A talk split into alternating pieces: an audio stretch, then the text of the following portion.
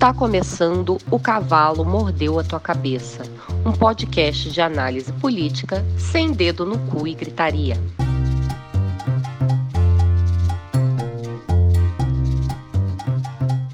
Olá, olá! Está começando mais um podcast O Cavalo Mordeu Tua Cabeça. E virtualmente sentada ao meu lado está a Futini Marie. Tudo Alô. bem, Fufu? Tudo bem, Josi? É nóis. Tudo bem, tirando a parte que tá ruim, né? É, Estamos em casa é. sem dias, mas estamos com saúde. Sob o governo então... bem complicado, então, sei lá, né?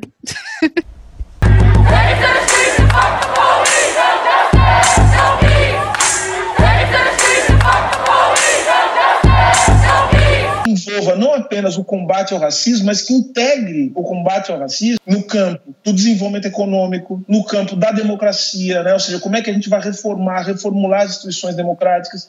Porque, veja, muito do que a gente está vivendo hoje é resultado da fragilidade né, de um Estado, de uma sociedade que constrói instituições que tratam do racismo, mas que não combate os elementos que dão forma e figura para o racismo, E o tema dessa semana do Cavalo Mordeu Sua Cabeça é Movimento Negro e Democracia. Essa fala que vocês ouviram logo na abertura do programa é a voz de Silvio de Almeida, professor e doutor em Direito pela USP. Ele concedeu uma entrevista essa semana, na segunda-feira, dia 20 do 6, para o Roda Viva da TV Cultura. E para falar desse tema, nós trouxemos um convidado especial, é, Vini Rodrigues ou Vinícius Rodrigues, mas acá nós vamos usar Vini Rodrigues. O Vini é antropólogo, é cientista político, doutorando em antropologia pela USP. que mais, Vini? Se apresenta um pouquinho pra gente. Ah, acho que é isso. É, acho que é isso também. Tem uma, uma verve musical aí, com bandas, é, produção cultural também. Eu arrisco um pouco. Enfim, estamos aí se movimentando do jeito que dá para conseguir sobreviver nesse mundo e nessa quarentena caótica. Sim, Tamo aí. Obrigado pelo convite. a gente que agradece. Valeu por aceitar. E eu já vou começar dando uma, uma, uma, uma bomba para você, gente, é, para ir direto. É, bom, no- nos últimos dias, né, a gente tem, tem acompanhado as, as manifestações nas ruas, é, nas ruas e nas mídias sociais também, né, uma, uma movimentação muito grande. é, de posts, tweets, é, vídeos é, sobre é, o genocídio da população negra, racismo, representatividade, identitarismo, enfim, são várias demandas distintas que muitas vezes fazem com que algumas pessoas é, percebam é, ou achem que o movimento negro ele é uma espécie de um bloco hegemônico, né, como se fosse uma coisa só. Então eu queria é, perguntar para vocês como que vocês interpretam isso, né? O que que vocês conseguem trazer um pouco sobre Eu falo você, Fu. Pode ir, seu convidado, então eu vou só fazendo, Tá, né, batendo bola maravilha. aqui. Primeiramente, eu acho que até a forma como a gente usa né, a nomenclatura movimento negro, e eu tenho optado muito em usar no plural movimentos negros, e eu acho que mais para frente a gente pode conversar um pouco sobre isso, mas isso já dá uma falsa ideia para as pessoas que são menos letradas nessa discussão de questões raciais, da história do negro no Brasil, de que de fato se trata de um bloco único, eh, de um bloco cujas pautas são todas convergentes e que não tem debate, não tem diversidade dentro desse bloco único. E é, isso vem tanto por, por parte da direita, né, como uma acusação, quanto por parte da esquerda também, de uma parcela da esquerda, que também ah, coloca isso como um tom, um tom problemático. Eu acho estranho, né, eu acho até engraçado, porque mesmo quando eu pego, vou pensar por esse bloco da esquerda, né, se eu penso que grande parte desse bloco hegemônico da esquerda, bloco institucional também é da esquerda, eles são muito influenciados pelas teorias marxistas de Karl Marx e não necessariamente eles são um bloco único, né? Dentro do próprio marxismo eles têm as suas subdivisões, os seus rachas, as suas tretas. Assim como nós temos também dentro do anarquismo, enfim, são blocos que estão aí. É que o anarquismo ele nunca se pressupõe como hegemônico, né? Ele já pressupõe essa diferença intrinsecamente. E dentro do movimento negro também nós temos as nossas diferenças, a nossa multiplicidade, os nossos rachas, porque são pessoas que estão se movimentando e estão pensando sobre as suas próprias realidades a partir das suas perspectivas, do acabouço teórico que elas têm e da vida que elas levam também. Né?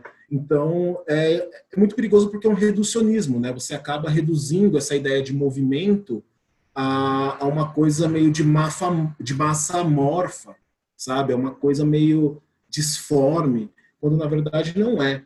Se a gente pegar a própria história dos movimentos negros durante uh, o último século, eu não vou nem mais para trás, eu acho que na última segunda-feira o Silvio Almeida deu uma entrevista fantástica no Roda Viva, na qual ele traz essa frase que não é uma frase dele, é uma frase que vários outros intelectuais já repetiram, que o movimento negro eh, no Brasil começou no momento em que o primeiro africano escravizado desembarcou aqui. Nesse momento, o movimento negro no Brasil já começou, né? porque já começaram movimentos de fuga, de rebelião, de aquilombamento, então começou aí. Mas mesmo se eu pegar o último século, que é quando a gente demarca mais institucionalmente a criação dos movimentos negros, e se a gente separar as fases, né, do começo do século, do meio do século e a fase contemporânea hoje, é, depois da Constituição de 88 principalmente, é, a gente vai ver que tem diferenças. E tem diferenças porque o mundo muda. Né? Então, tem diferenças na forma como esses negros pensam, tem diferença internamente dentro desses grupos, porque o mundo está mudando. Se o mundo muda, os movimentos, os ativismos mudam, tem que mudar junto, porque senão eles ficam parados no tempo e perdem o bonde da história literalmente. Então, se muda em relação à própria sociedade, em relação aos próprios fenômenos sociais, muda-se internamente também. E isso pode causar algumas discordâncias, rupturas que são saudáveis. Né? São saudáveis nesse sentido de que você vai ter uma multiplicidade de ideias sendo colocadas para pensar a condição uh, do negro no, no Brasil. Então, é bem interessante tentar evitar um pouco esse, esse reducionismo e entender isso como algo positivo. A multiplicidade é sempre positiva, a diferença é sempre positiva. A diferença nunca é algo ruim, é algo que faz com que a gente aprenda a se relacionar de outras formas. Tem aqui uh, uh, entrar nesse jogo político sabendo que a gente não está num campo ganho, que a gente está num campo de disputa.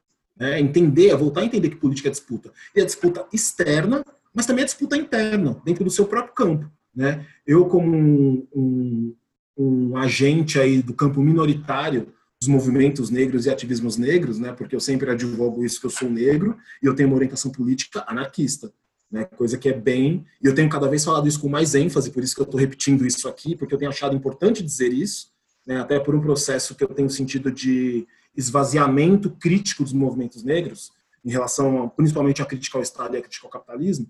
É, eu sou uma parte do movimento negro exatamente que está correndo pela lateral, né? E é importante que eu esteja correndo pela lateral e que, assim como eu, outros estejam, exatamente para tentar tensionar um pouco as relações com as pessoas que estão dentro de um campo mais hegemônico, que é um campo, por exemplo, que está uh, mais preocupado com a representatividade do que com a crítica ao neoliberalismo. Então, eu acho que essas várias uh, facetas do movimento negro elas são muito interessantes e muito produtivas. Eu acho importante que elas existam e é importante não reduzi-las a uma coisa só. É, eu acho interessante, Vini, é, né, a partir dessa tua fala, eu me lembro sempre que é, quando eu comecei né, a me interar mais sobre o debate das questões raciais, uma coisa que me chamou muita atenção é que o negro ele é sempre cobrado é, como se fosse para falar sobre toda uma etnia né? E aí eu vi isso quando eu fui colocar a trança a primeira vez, porque tinha algumas meninas que chegavam para mim, né, garotas brancas, e diziam assim: ah, você acha que eu posso colocar? Acho tão bonito, você acha que eu posso colocar? Aff, o cavalo mordeu a tua cabeça? Ai, sei lá, eu não sou dona, né, das tranças. E aí sempre tinha aquele negócio que era assim: ah, mas a minha amiga que também é negra falou que eu posso usar, mas aí tem um amigo que falou que eu não posso. Então, existe essa cobrança de que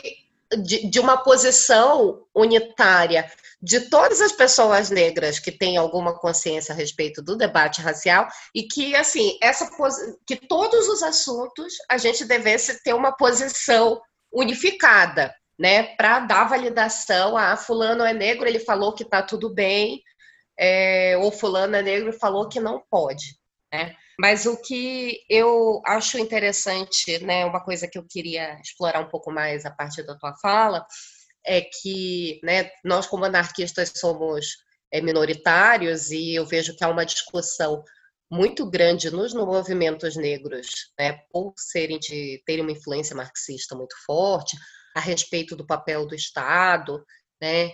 E eu acho que o anarquismo traz algumas contribuições muito interessantes no sentido da gente perceber que é, a polícia e o Estado eles são sempre opressores e as populações negras e indígenas, né, as populações racializadas são as que mais sentem é, isso né, em seus corpos, sentem as consequências do Estado ser autoritário e de a gente ter uma polícia e uma política né, extremamente discriminatória. E outro ponto que eu queria levantar também, e aí você escolhe qual que você vai comentar, né, esse ponto da, da de como que a discussão a respeito de negritude e de populações racializadas se aproxima do anarquismo, com relação ao autoritarismo do Estado, com a relação a serem populações que são deixadas de lado, que são marginalizadas pelo Estado, que não têm acesso a esses serviços de um estado de bem-estar.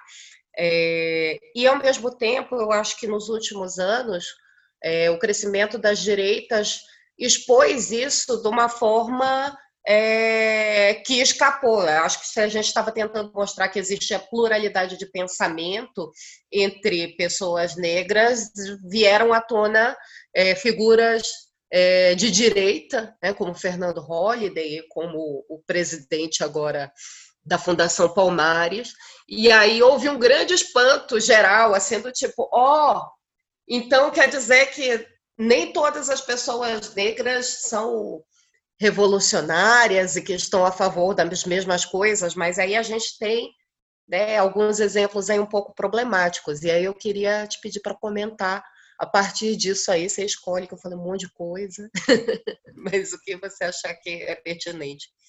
Não, Fu, mas foi bom que você trouxe, porque eu acho que a primeira coisa, é, ainda linkando também um pouco com a, a provocação que a Josi fez, trazendo o começo da sua fala, a gente começar a pensar, essa, essa perspectiva branca de olhar para o negro, ela diz muito sobre a construção racial do Brasil. Né? Acho que não só do Brasil, acho que sobre a construção racial do mundo. Aonde houve diáspora, aonde houve é, é, é, é, esse, essa relação né, que foi mediada por uma racialização de uma certa população, opera mais ou menos dessa mesma forma que é. Quando uma pessoa branca faz algo, pensa algo ou diz algo, é aquela pessoa que está falando, dizendo ou pensando. Quando uma pessoa branca, desculpa, quando uma pessoa negra, uma pessoa indígena, qualquer grupo racializado fala algo, diz algo ou pensa algo, ele não está falando enquanto indivíduo, por si mesmo. Ele está falando por um grupo. Uhum. Por quê?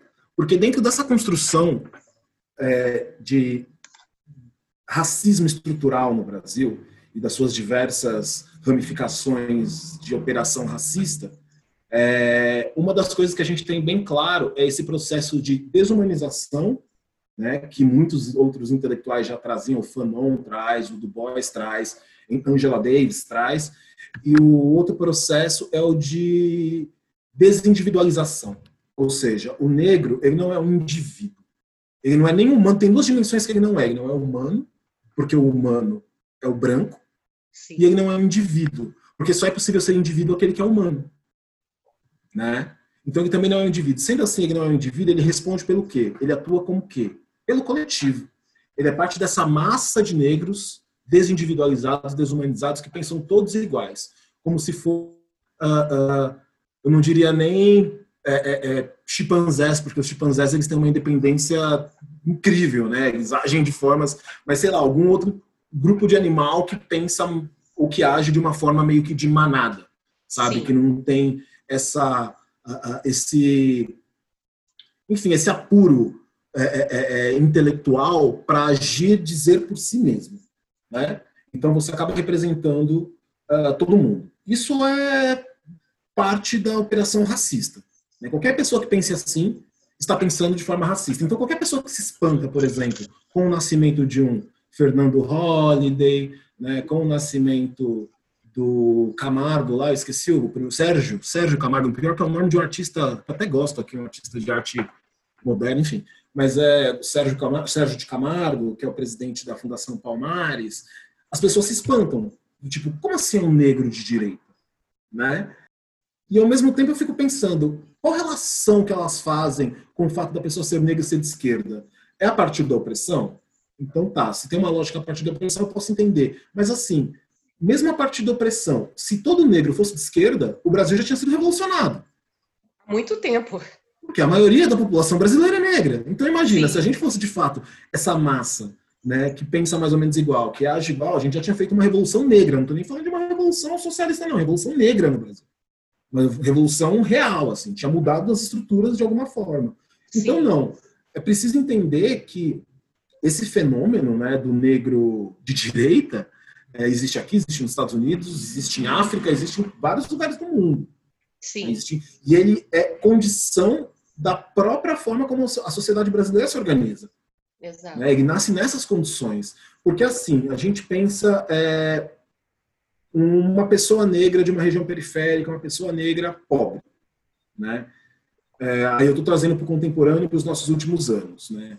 E aí também é interessante a gente pegar um pouco no pé da esquerda, que durante um determinado momento aí que a gente estava na disputa, ficava falando que todo mundo era fascista. Né? Tipo, não, meu tio votou no Bolsonaro, ele não é fascista. Meu tio é um negrão do samba, votou e não é fascista. Né? O resto da minha família não votou, ainda bem, todo mundo da minha família é meio é meio fogo na bomba, tá ligado? Então, tipo, é outra, outra fita. Mas tem setores da família que votaram, né? E como compreender esse fenômeno? É assim, ó, eu fico pensando muito por esse estudo de caso. Você pega uma pessoa que passou, que hoje está com seus 60 anos, que passou uma série de sabores na vida, né, por causa do racismo principalmente, mas que provavelmente ela não tem esse letramento racial para se dar conta, ela não diz que o racismo não existe, que é bem parecido com o, o diálogo do, do Holiday e do Sérgio Camargo. Não é que o racismo não existe, mas o racismo ele só se manifesta através da injúria racial. Ou seja, é a pessoa branca que chama a pessoa negra de macaco. O racismo é só uma ação individual. Então, essas pessoas não entendem o racismo como uma estrutura na qual a sociedade brasileira foi fundada. Meu tio não entende isso. Ele acha que o racismo é isso. É o cara no campo de futebol chamando ele de macaco no trânsito. Aí ele passou por uma série de sabores é, é, é, é, no campo econômico também, né? E de repente ele teve um governo Lula aí que deu uma segurada, que ele conseguiu ter algumas conquistas mínimas. Né? Não estou nem falando que foi um projeto de mudança, porque eu acho que não foi. Mas a inclusão do meu tio, né, dessa pessoa, dentro do mercado de consumo, significou alguma coisa. E aí, de repente, essa pessoa vê tudo isso que ela tinha conquistado começando a ruir aos poucos ou seja, crise no trabalho, né, uma série de crises que vão aparecendo e que ameaçam essa vida que essa pessoa conquistou. Então, se ela olha e vê que o que está ruindo é o que estava colocado, e o que estava colocado era um governo que estava alinhado com um pensamento progressista, quem que ela vai culpar? Esse governo imediatamente. Então é mais fácil ela entrar nessa turba da onda da direita e culpar esse governo. Exato. Né? E esse é um discurso que vem se construindo há muito tempo. Então, os Holidays, o Sérgio de Camargo, eles não apareceram do nada. Eles já estão aí, ó, construindo esse discurso há algum tempo. Né, há algum tempo. Então, eles são fenômenos da, da, da própria conjuntura social que a gente tem. Né?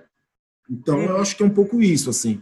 E até em certos momentos eu acho interessante que a gente tenha essas figuras. Né? Nem que seja para estar tipo, tá debatendo com eles, estar tá enfrentando eles, porque eu acho que existe também uma certa idealização das pessoas que estão politicamente preocupadas aí com o que está acontecendo, de que uh, tudo sempre vai estar tá a favor delas. Né, e que a gente tem que buscar consenso. E assim, gente, para. A primeira coisa que a gente aprende com política é que não há consenso. Não tem consenso de nada, é disputa. Né? Ninguém, esse papo de consenso não vai existir. Então, vamos disputar com os caras. Então, eles são pretos de direita, como tem vários nos Estados Unidos, né? É, a gente teve o Colin Powell, Lembra um tempo, há uns anos atrás aí? Era um negro de direita lá. É, a Condoleezza Rice. Então, sempre existiu. Então, vamos debater com eles, vamos disputar esse espaço com eles. É, isso é uhum. importante. E aí, uma outra coisa que a FU trouxe é essa relação com o Estado, né? Que aí eu acho que é extremamente delicado porque eu sempre me pego nesse lugar de fazer a crítica ao Estado E quando eu olho, por exemplo, na pandemia, a ausência do Estado na periferia, eu me pergunto, porra, mas cadê o Estado? Uhum. Ao mesmo tempo que eu acho fenomenal o que várias favelas têm feito, várias periferias têm feito, no sentido de é, organizações horizontais, autogestão de crise, né, organizações populares para organizar as comunidades e tal, é que é um puta esforço e uma puta experiência que talvez a gente esteja olhando ainda um pouco de fora. Eu acho que seria interessante a gente olhar mais de dentro, porque a gente tem muito que aprender com essas experiências. É... Eu também me pergunto às vezes que é tipo, porra, cadê o Estado? Né? O Estado não. Só que eu não quero cair nesse risco de pedir mais Estado, porque o Estado significa morte. Quer dizer, o Estado significa morte quase sempre, mas na periferia isso é mais agudo, né? isso é mais evidente. O Estado significa morte. E nesse sentido, eu acho que ainda dentro dos movimentos negros, dentro de um certo de uma episteme aí, de um certo modo de pensamento negro, é muito difícil desvincular do Estado.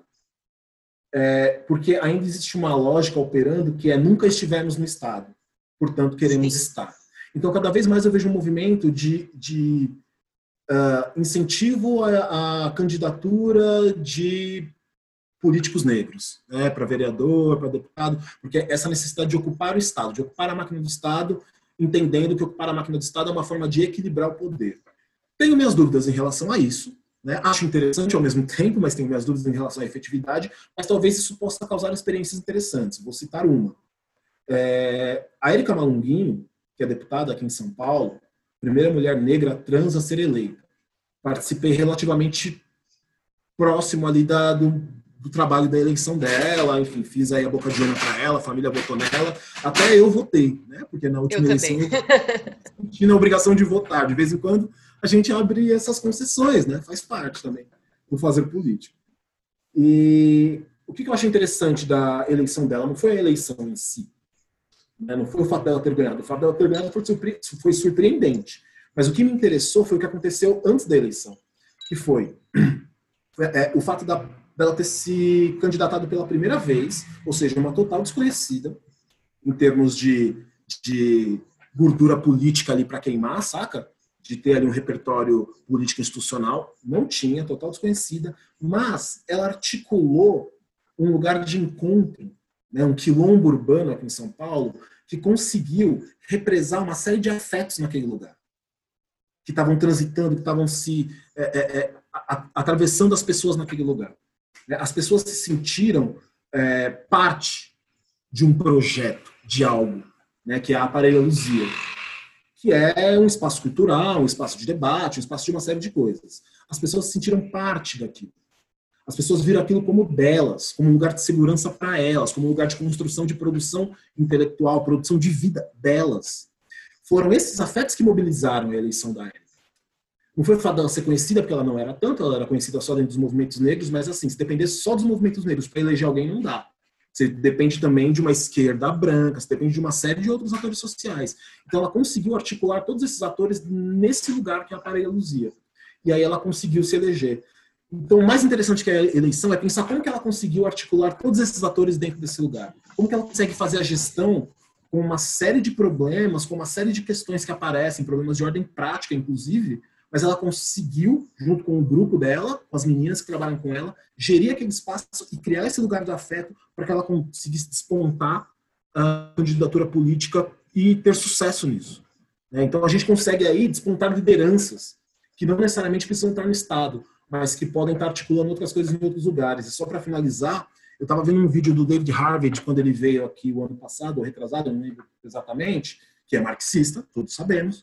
E o David Harvey, é muito bom esse vídeo. O David Harvey ele fala uma coisa que é muito interessante, que ele faz uma crítica ao marxismo contemporâneo, no sentido de que o marxismo contemporâneo se afastou, não, não, não é nem se afastou, que nunca soube muito bem como lidar com a base, né, nunca soube muito bem como articular uh, uh, os grupos sociais ali que estão na base da pirâmide social, que estão nas periferias, os entregadores e tal, enquanto classe, apesar do discurso ser esse, porque existia sempre uma ideia de uma vanguarda que está ali junto com, o, com essa classe para articular o pensamento e produzir as coisas.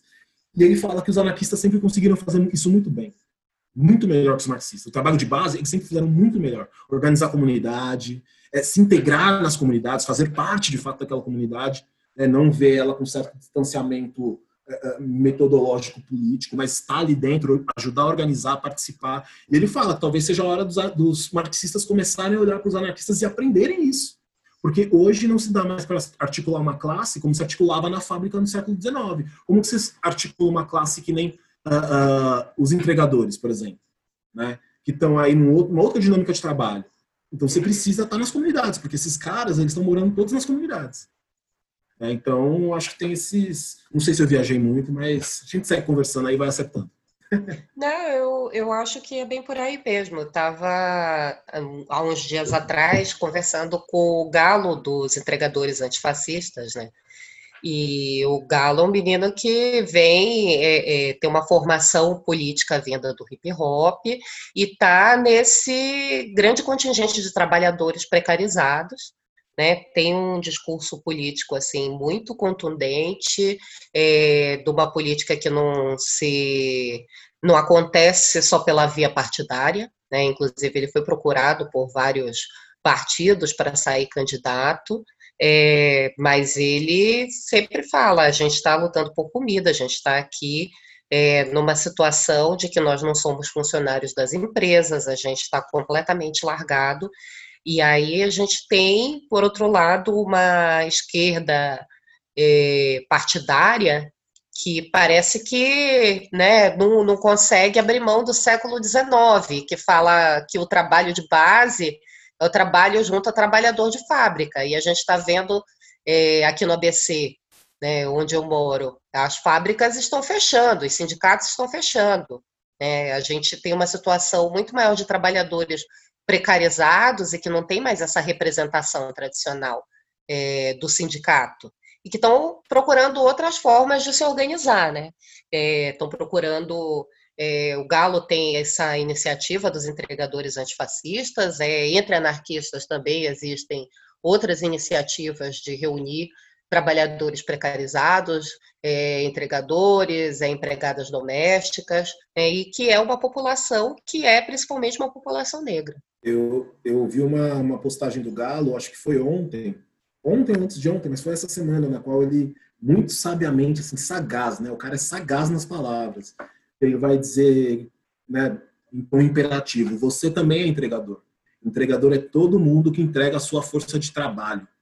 Isso é sensacional, isso é de uma potência uhum. política que, assim, todo mundo que é escolarizado, politizado, partidarizado, tinha que estar aqui, ó, com o ouvido e com os olhos atentos, vendo o que essa galera está começando a fazer.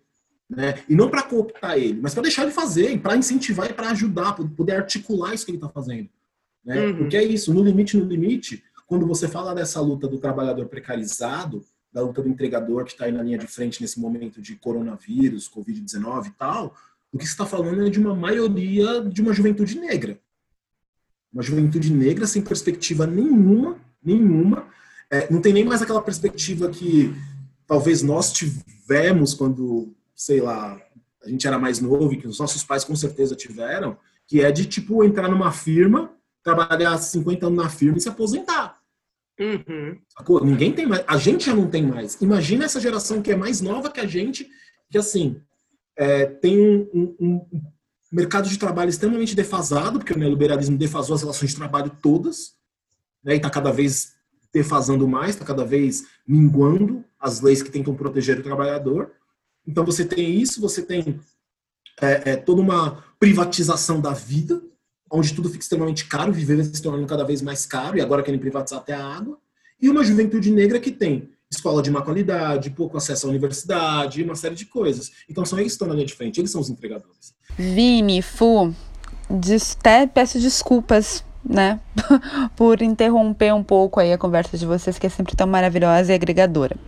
Mas eu queria trazer um pouquinho para o debate é a questão das manifestações que rolaram agora durante a pandemia, né? A respeito é, de democracia e antifascismo, enfim.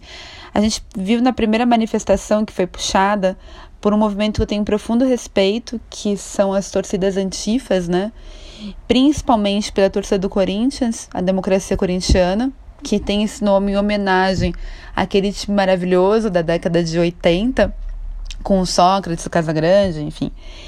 E teve um vídeo que circulou bastante, que era um vídeo é, da galera é, gritando, né, democracia, que é um grito, né, da torcida do Corinthians, e indo para cima dos manifestantes pró-governo que estavam na Paulista aquele dia. E esse vídeo circulou muito nas mídias sociais, né?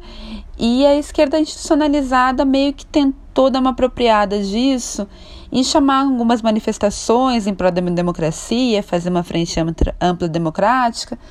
Mas a gente tem aí um cenário um pouco complicado, né? Porque a gente também está vivendo dentro de um processo democrático. O governo que está hoje é, foi democraticamente eleito, né? E também, dentro de, propriamente de governos mais progressistas e ditos de esquerda, a gente também teve algumas ações né, um pouco complexas, digamos assim, né, como unidades pacificadoras no Rio de Janeiro, é, lei antiterrorismo, enfim, a gente não teve uma redução do genocídio negro. E eu queria então ouvir um pouquinho de vocês, o que, que vocês acham dessas questões aí, manifestações, democracia, democracias antifascistas, o que, que a gente o que, que a gente pode ler um pouco sobre isso? É, bom, sobre democracia, né, pegando pelo viés aí que você trouxe, é, porque é isso, né? é muito difícil pensar democracia porque depende e depende, e sempre depende. O que eu quero dizer com isso é que, assim, é, eu não sou uma pessoa apaixonada pela democracia, que toma ela nos meus braços e beija ela na boca e fala, democracia, eu te amo. Eu acho que a democracia tem uma série de problemas. Democracia e assim, e democracias, né? Porque cada democracia também é uma, e tem uma série de problemas na democracia. Pelo menos nesse modelo que a maioria de nós no mundo vivemos. Né? Alguns não vivem em democracias, mas nesse modelo que a maioria de nós vivemos, que é a democracia representativa, ela tem muitos problemas. Primeiro porque nesse modelo a gente não consegue falar de democracia sem falar de capitalismo junto, né? Não faz sentido. É, democracia e capitalismo dentro desse modelo do Estado democrático de direitos, de uma economia liberal, elas caminham juntas, né? O, o, o Estado ele acaba sendo ali o, o balcão de negociação e de barganha da burguesia, já diria o Gramsci, se não me engano.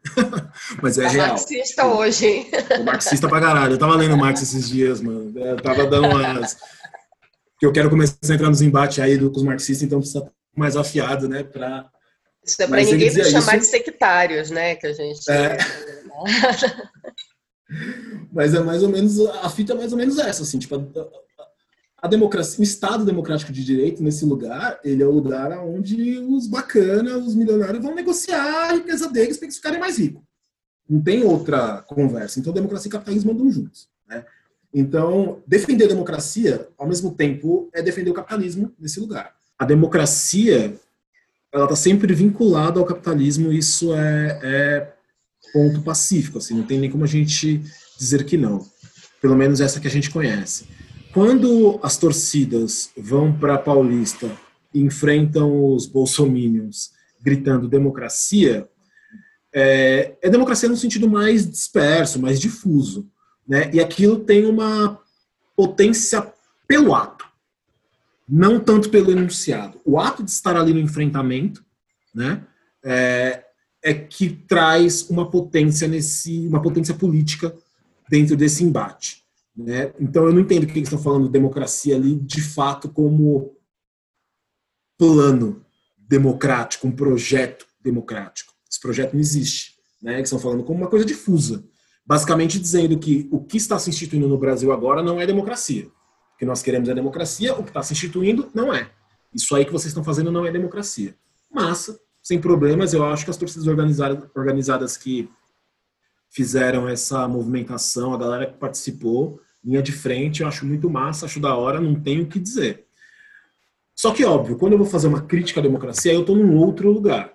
Né? Eu estou dizendo que, exatamente, o modelo democrático que nós conhecemos, ele é capitalista e junto com o capitalismo ele é machista, ele é racista, ele é transfóbico, ele é homofóbico, ele é um modelo hegemônico de uma classe hegemônica, na qual essas pessoas não estão inclusas em sua maioria.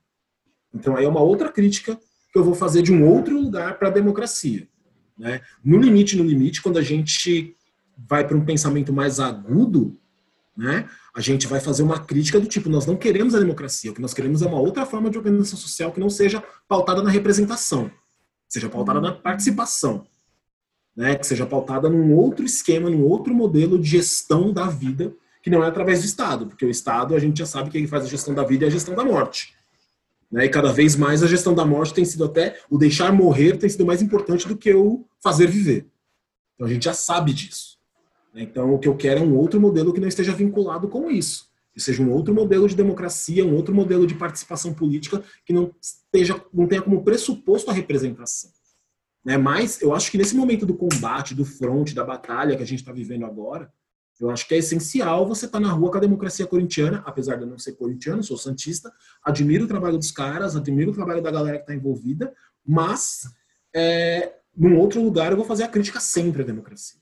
Mas é isso, se tiver que estar tá na rua com eles gritando democracia para ir para cima de fascista, bora. Tamo. É, Vini, é, aproveitando né, a tua fala sobre a democracia, como a gente conhece, né, dela ser capitalista, dela ser machista, é, homofóbica, transfóbica e todos esses problemas né, que a gente é, conhece, é, eu acho interessante a gente levantar o assunto da crítica à representação e há uma certa ilusão que a gente estava falando antes, né, que assim como existe uma ilusão de que os movimentos negros são de esquerda, existe também, né, eu acho que muitas vezes é, não se atenta para o fato de que nem todo movimento negro é anticapitalista. Né? E essa ideia da representação, ela não se dá só pela via do Estado, mas também se reivindica uma parcela dos movimentos negros, reivindica essa representação né, na mídia, na publicidade, no cinema, e isso traz consigo coisas muito problemáticas. Eu lembro que uma vez estava conversando com uma é, repórter de, um, de uma revista virtual feminista, e aí ela disse assim: ah, eu quero fazer uma matéria sobre eleições e quero falar sobre o aumento de mulheres é, na democracia, nas instâncias de representação, porque é, isso daí ajuda a diminuir o machismo. E aí eu já né? Depois ela não me chamou para fazer matéria porque eu é, respondi isso meio na lata, que eu disse, olha, só representatividade não serve para nada, né? E aí muitas vezes a gente traz isso, ah, esse bordão de representatividade importa, então, ai, olha a Vitória, é, a Rihanna é agora a nova garota propaganda é, da Dior, ou a gente tem é, cantores negros milionários estourando champanhe, é, movimento Black Money. Né? Então, eu queria que tu falasse, trouxesse um pouco sobre isso, né? A crítica é, que a gente faz como anarquista, né, e como pessoas anticapitalistas também, a essa ideia é, de representação e que nem todo o movimento negro está disposto né, a existir fora do capitalismo. É, Fu, eu acho que você foi cirúrgica e eu acho que é perfeito. Eu não sei nem muito o que acrescentar, assim, mas é um pouco isso. É uma essa coisa né, da representação e da representatividade, né, que estão ali, são dois fenômenos do mesmo brotam do mesmo lugar, que é aquilo, né? Eu não, eu como sujeito político ou sujeito social não me represento por mim mesmo, espero que alguém represente os meus desejos, que é muito doido, que alguém represente a minha presença que é muito doido, né? Porque, tipo, sei lá, o Lázaro Ramos nem sou eu, tá ligado? A gente tipo, tem histórias totalmente diferentes da vida.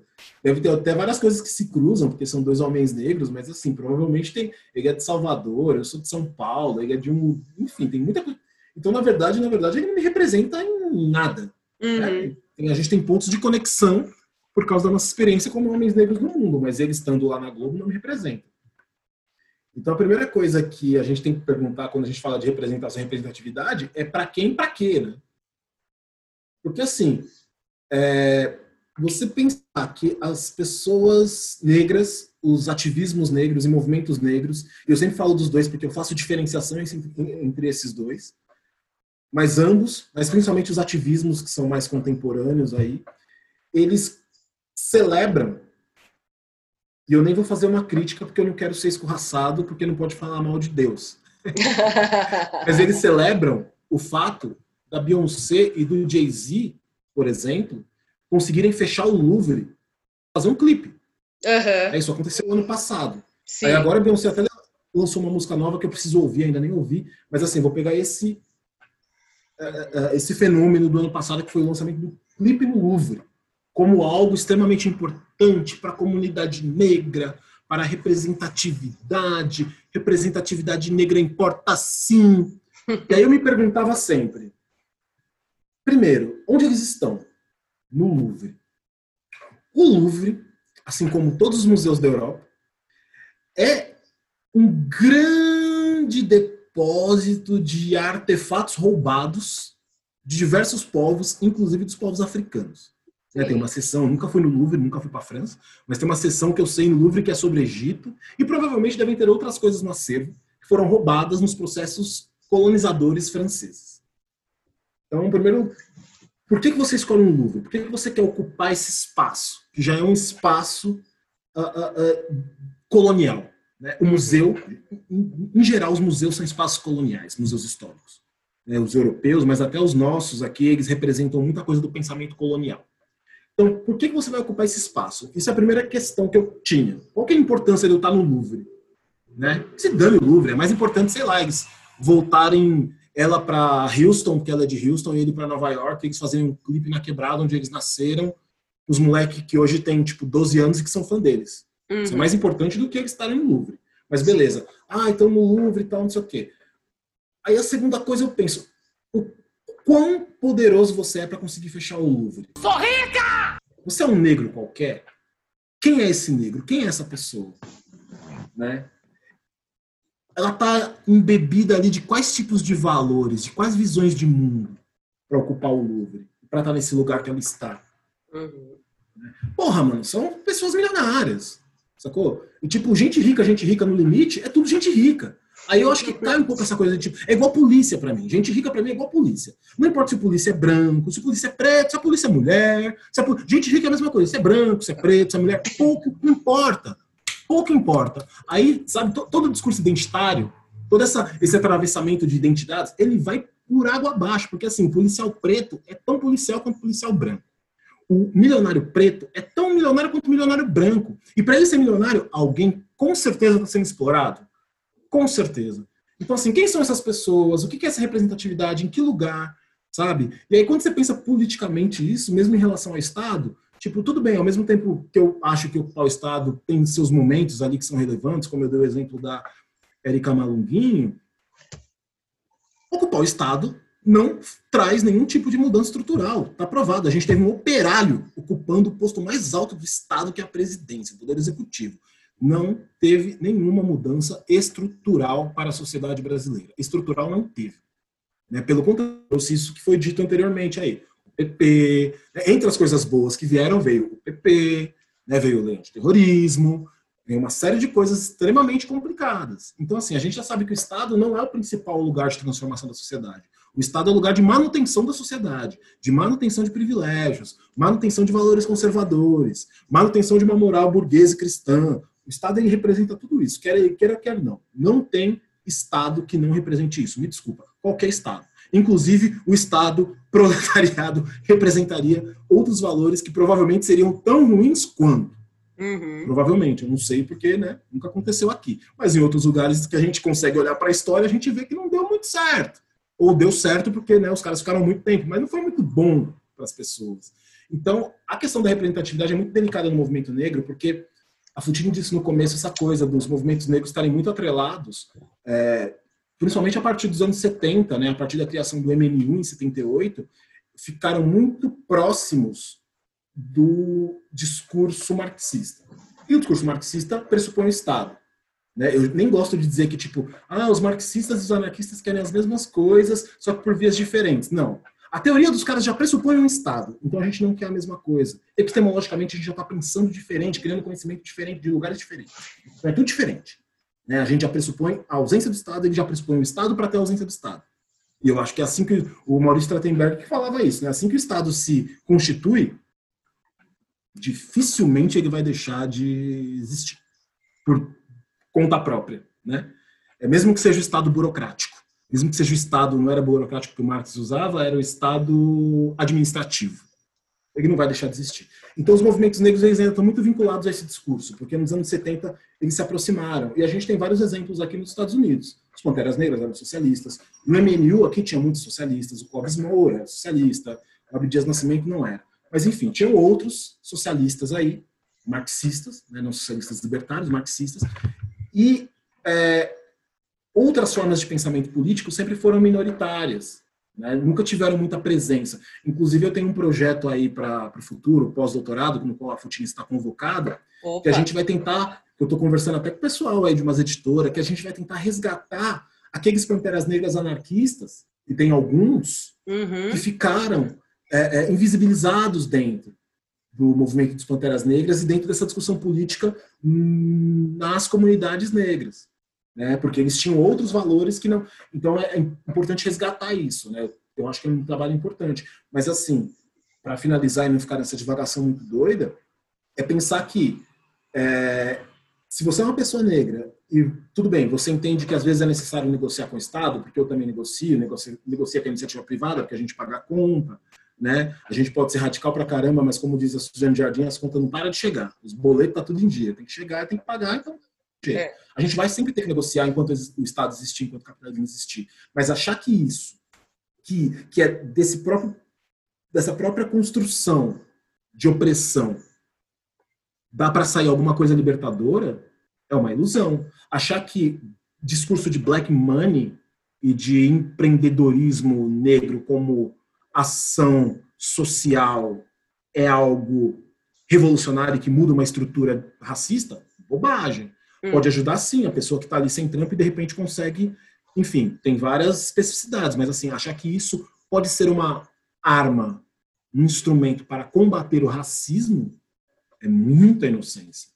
É muita, não é do discurso neoliberal, não é do discurso capitalista, não é do discurso do Estado que vai sair um projeto de libertação né, da população negra e da população pobre. Não é de dentro desses lugares. Né? Muito pelo contrário, a gente tinha que estar fora desses lugares e pressionando esses lugares. E caso tenhamos pessoas dentro desses lugares, que elas estejam comprometidas exatamente com a extinção disso. O que acaba sendo muito difícil, porque quando você está na máquina do Estado, você acaba sendo consumido pela máquina do Estado. Você vira mais uma engrenagem dentro dessa máquina. Né? Mas, é, voltando para a entrevista do Silvio, ele colocou isso muito bem na segunda-feira, que é, é importante a gente começar a pensar que não são esses discursos neoliberais, né, de uma subjetividade capitalística, tal, que vão conseguir libertar preto, pobre, gay, sapatão, travesti. Não é. Não vai ser. Não vai ser. Nem pobre branco, nem pobre preto, não vai ser. Né? É, a radicalidade está no outro lugar, não está dentro do, dos limites do neoliberalismo e do Estado.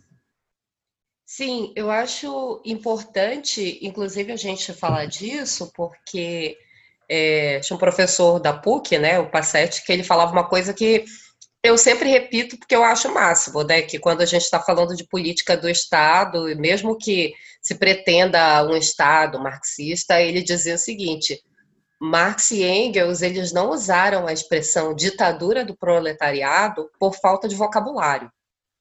Né? Eles não usaram essa palavra ditadura à toa. Né? Eram pessoas extremamente eruditas que vocabulário não faltava. E aí, quando a gente está falando de política do Estado né, e dessa participação, me chama a atenção na política brasileira recente a falta de comprometimento da esquerda com uma bandeira que é fundamental para o fim da, dessas, para o fim, ou pelo menos para a diminuição da opressão que a população negra brasileira está sujeita, que é a política de desencarceramento. Né? A gente, na última eleição, não viu as pessoas falarem sobre isso, né? O, o, os candidatos não tocaram nesse assunto, inclusive tinha candidata de esquerda falava que era feminista e propunha é, construir um presídio federal em cada estado. Né? E agora, com a aprovação do pacote anticrime do Moro, a gente viu a esquerda partidária celebrando a aprovação do pacote anticrime menos pior, como se isso fosse uma grande vitória da esquerda. Mas quem continua sendo encarcerado, quem é? Né? É a população negra, a população periférica. A gente não tem uma discussão a respeito da lei antidrogas, por exemplo, que foi algo que fez com que os índices de encarceramento do Brasil é, fossem lá para cima. Né? Então, é algo que, quando a gente está falando de política do Estado, mais do que ter parlamentares negros, é uma discussão que deveria passar por isso. Né? Como é que a gente é, pensa em formas de diminuir a desigualdade, diminuir as formas de opressão que a população negra brasileira está sujeita? Né? Principalmente é, a questão da prisão e a questão da polícia. Tem uma coisa, só para não perder um pouco o fio da meada, é, que eu concordo com a Futini, que é exatamente esse debate aí cada vez torna mais importante, a gente tem percebido isso. É, e que bom que tem pessoas muito inteligentes, competentes e comprometidas trazendo esse debate. É, o debate antiproibicionista, o debate anti-encarceramento, o debate pelo fim das prisões, porque ele é vital, até para a gente pensar esse outro modo de democracia, né? E, enfim, tem uma, uma, um outro componente dessa relação do, do, negro com o Estado, mas que eu tenho pensado muito mais hoje, assim. Por mais que eu fique aqui dando minhas alfinetadas, desculpa os amigos marxistas que vão ouvir, vocês sabem como que é, né? Vocês estão ligados que a gente tem uma treta. Mas, assim, por mais que eu fique dando essas alfinetadas e tal, eu tenho achado importante um movimento dos marxistas negros começarem a se assumir mais como marxistas dentro do movimento negro. Porque o que aconteceu com os ativismos negros nos últimos tempos, não vou dizer os movimentos que são mais organizados, mas esses ativismos mais difusos, é que houve um processo de despolitização, e não é despolitização naquele sentido da antipolítica, né, mas despolitização no sentido de esvaziar a política, não de ser contra a política, no sentido mais é, anarquista, né, de dizer esse, esse jeito político não é para mim, eu não vou participar desse processo político, mas no sentido mais de esvaziar a política do seu sentido é, é, de classe, principalmente. Né? É, por causa do que a gente disse anteriormente, que a FU provocou e que eu trouxe, desse discurso da representação, da identidade, né, o discurso identitário, e na, não é uma crítica ao discurso identitário, eu acho que é preciso, mas é preciso ter um discurso identitário que de fato esteja assentado em algum lugar. Não pode ser uma identidade essencialista que está pairando pelo ar. É um discurso identitário que ele está na favela, que ele está na periferia, que ele é uma mulher, que ele é um menino gay, que ele é uma menina lésbica, que ele é um homem negro que é parado pela polícia todos os dias, que não tem emprego, que está trabalhando de rap. Então você precisa colocar isso num espaço de existência real, né? E falam da identidade como se fosse uma essência que paira nas pessoas, né? Não tem materialidade nenhuma. Esse discurso identitário que leva para esse lugar da representação, o outro negro me representa só pelo fato de ser negro, né, e ter uma ou outra ideia alinhada com a minha, é um discurso de acaba contribuindo para um discurso de esvaziação, de desvaziamento, desculpa, desvaziamento da política. Nesse sentido mesmo de classe, de materialidade. E aí tem pessoas negras dizendo, olha, eu sou preto, eu sou marxista, eu sou preto, eu sou anarquista, eu sou preto, e eu tenho uma posição firme em relação ao Estado, contra o capitalismo, etc e tal, é uma forma de resgatar um pouco isso que, ao mesmo tempo que eu fiz um, um apontamento aqui agora, mas que é necessário trazer de volta, que é o que aconteceu nos anos 70 com os movimentos negros que se aproximaram um pouco mais dos movimentos revolucionários de outras origens, né? Marxismo, anarquismo, cada um nas suas medidas aí. Mas isso é importante, porque você traz um debate mais crítico, uma criticidade maior para essas pessoas, porque as pessoas estão sem crítica nenhuma. Entendeu? É isso, elas comemoram coisas que fala, cara, tipo, não, entendeu? Eu, por exemplo, vou dar um exemplo muito simples aqui. Vi pessoas comemorando o evento que aconteceu algumas semanas atrás. É, acho que eu e a Futina até conversamos sobre isso, que era um homem negro do FBI sem, nos Estados Unidos, negrão, alto, grandão, pá, retinto, mais preto que eu.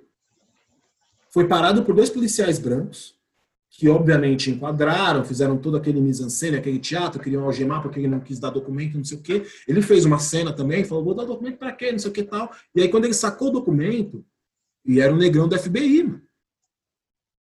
E era do FBI. Né? Esse vídeo rodou a internet, um monte de gente viu. Chegou para mim por várias vias diferentes e chegou com as pessoas comemorando. Né? Até porque o George Floyd tinha acabado de morrer, então tinha uma coisa da reação contra a polícia muito grande. Olha que loucura reação muito grande contra a polícia e do tipo, aí, ó, tá vendo? Esse cara aí deu uma carteirada e colocou esses vermes no lugar deles. Mas pera, o cara também é polícia, mano. Ele também é polícia. Ele também é polícia. Não dá para esvaziar isso de sentido. Né? Ele também é, eu não vou comemorar isso. Vou ficar triste e falar, porra, negrão, você é do FBI? Foi o FBI que acabou com as Panteras Negras, foi o FBI que quis matar a Angela Davis, foi o FBI que introduziu o crack nas comunidades norte-americanas. E aí eu vou torcer e achar legal porque ele deu uma dura nos outros policiais que são menores do que ele, porque são policiais da ronda da rua e ele é um cara do FBI? Desculpa. É, não dá. Então é esse esvaziamento que precisa ser preenchido novamente. De uma criticidade que aí eu acho que só esse discurso de representatividade, representação não dá conta. É isso. Gente, a gente está com tempo já encaminhando aí. É, queria morar nessa conversa. muito bom, muito, nossa, muito, muito bom ver vocês assim e fica várias, fica passando várias coisas na cabeça.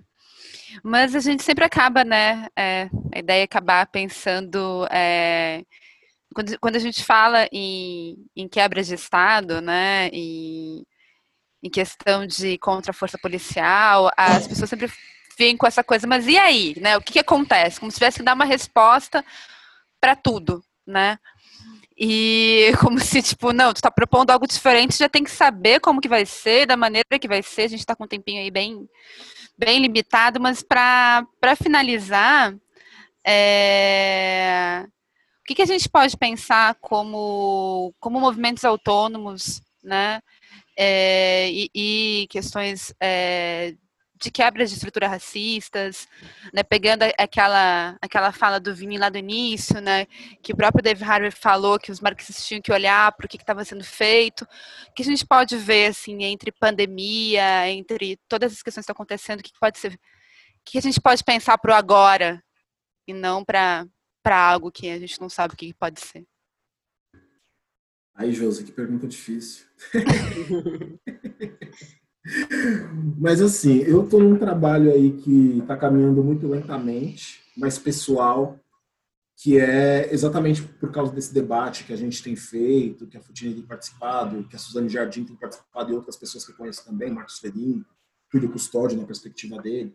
São pessoas que eu acompanho, são pesquisadores intelectuais que eu acompanho, que eu gosto de ler, de ouvir o que fala, tal, porque me ajuda muito a pensar também. São interlocutores, parceiros aí e parceiras. É, que pensando na perspectiva dos ativismos negros e dos movimentos. E aí eu vou rapidinho falar por que eu divido. Porque eu acho que eu tenho uma hipótese, eu já trabalhei um pouco com essa hipótese, que é quando a gente fala de movimentos negros, a gente está muito vinculado ao MNU, Movimento Negro Unificado, que tem uma formação que é, é de estrutura vertical, com uma pauta muito melhor definida, que é como se fosse um movimento social tradicional, como se fosse o MST, o MTST. Então, isso são movimentos. Né? O movimento negro, para mim, está no Educafro, no MNU e outros movimentos desse tipo, que são mais organizados. E tem os ativismos, que os ativismos são múltiplos, são difusos, né, que vem nessa onda mesmo é, é, contemporânea, ali desde começo dos anos 90, ficando mais enfático no final dos anos 90 e 2000, né, que a gente teve a ação global dos povos, tudo isso, eu acho que isso foram ativismos que eles são, estão muito mais próximos de uma afinidade aí eletiva, que você se associa pelas pessoas pela afinidade, pelo que você precisa fazer agora, do que movimento que tem uma pauta é, mais clara e que está ali seguindo essa diretriz para alcançar aquela pauta. Então, quando eu penso muito nos ativismos, não vou meter os movimentos que não daria tempo, os ativismos difusos e tal, o que eu tenho feito, ou que eu tenho pensado e tentado provocar, é exatamente isso: é uma politização maior da existência dessas pessoas elas entenderem que a vida é política e que não dá para ficar brincando de representação, não dá para brincar de black money se você quer mudar a vida das pessoas.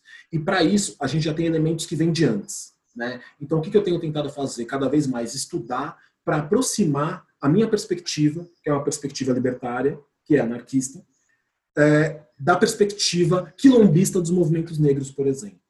Né? Tentar entender como que essas comunidades de fato, e as comunidades tradicionais africanas, inclusive, algumas delas, não todas, elas já têm na sua, no seu DNA ali essa forma de se organizar coletivamente a comunidade sem ter um líder centralizado. Ou seja, fazendo com que esse poder político esteja é, é, é, esvazi, não esvaziado, mas esteja esparramado nesse tecido social. Né? Que todo mundo detém um pouco de poder, porque todo mundo participa das decisões políticas.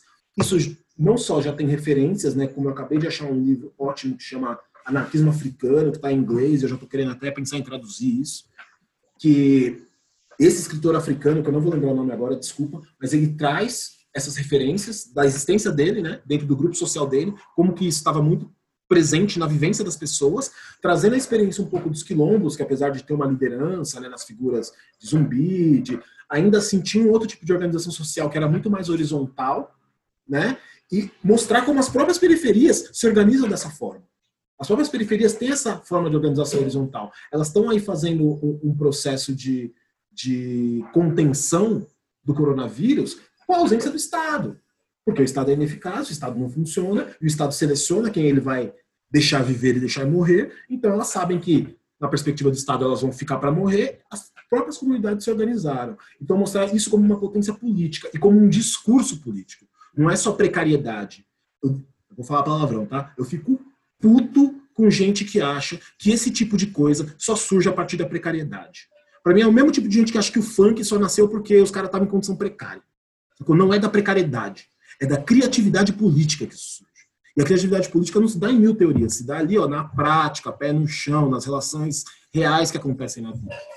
Né? Então eu acho que isso é um pouco da minha resposta. Ela não responde nada, mas é uma perspectiva que eu tenho tentado bater aí para ver se entra um pouquinho na cabeça da galera e ajuda a mudar um pouco a forma como está todo mundo entendendo é, a sociedade, o Brasil e tudo que está acontecendo. Imagina, hoje. respondeu muito, Vini. respondeu demais. Sim, eu assino embaixo e é isso. A política ela está aqui com a gente. Não é um ideal para o futuro, né? Mas é como que a gente lida com a nossa prática do presente, como que a gente transforma as nossas relações cotidianas, como que a gente se educa e passa isso para frente, né? E busca transformar as nossas relações e o nosso dia a dia. E não é só no voto, né, gente? Não é campeonato de mata-mata, né? Não. tipo, a partir das oitavas de, de final, é, tu decide é, tudo. O voto não. pode ser uma estratégia, né? Pode Exato. ser, às vezes, pode ser uma das, em determinado né? momento claro. você precisa votar, mas assim, não dá para apostar só nisso. Não dá para apostar todas as suas crenças no sistema eleitoral, na democracia representativa liberal, não tem como. Né? Eu acho Sim. Eu acho que a, a esquerda hoje ela está amargando muito do que ela está amargando, porque quando ela tinha que radicalizar, ela não radicalizou. Foi em 2013. Com certeza. Dá um podcast só isso, né? Sim. Podemos marcar outro, que eu queria ficar aqui noite adentro. É, a gente sente falta de se encontrar, né? Bater esses papos a noite toda, É. mas pelo menos esses encontros virtuais Pois eles é. ajudam a isso. Tem que marcar logo, logo que termina, que a gente puder ter um mínimo de segurança aí de fazer isso no boteco. Gente, Maravilha. muito obrigada, Vini. Puta que pariu. Agora eu falando palavrão. Foi muito bom te ouvir. Fu, sempre. Nós. Um abração, gente. Muito abração. obrigada. Obrigado. Valeu, Vini. Valeu pelo convite. Tamo junto. Valeu. Até a próxima.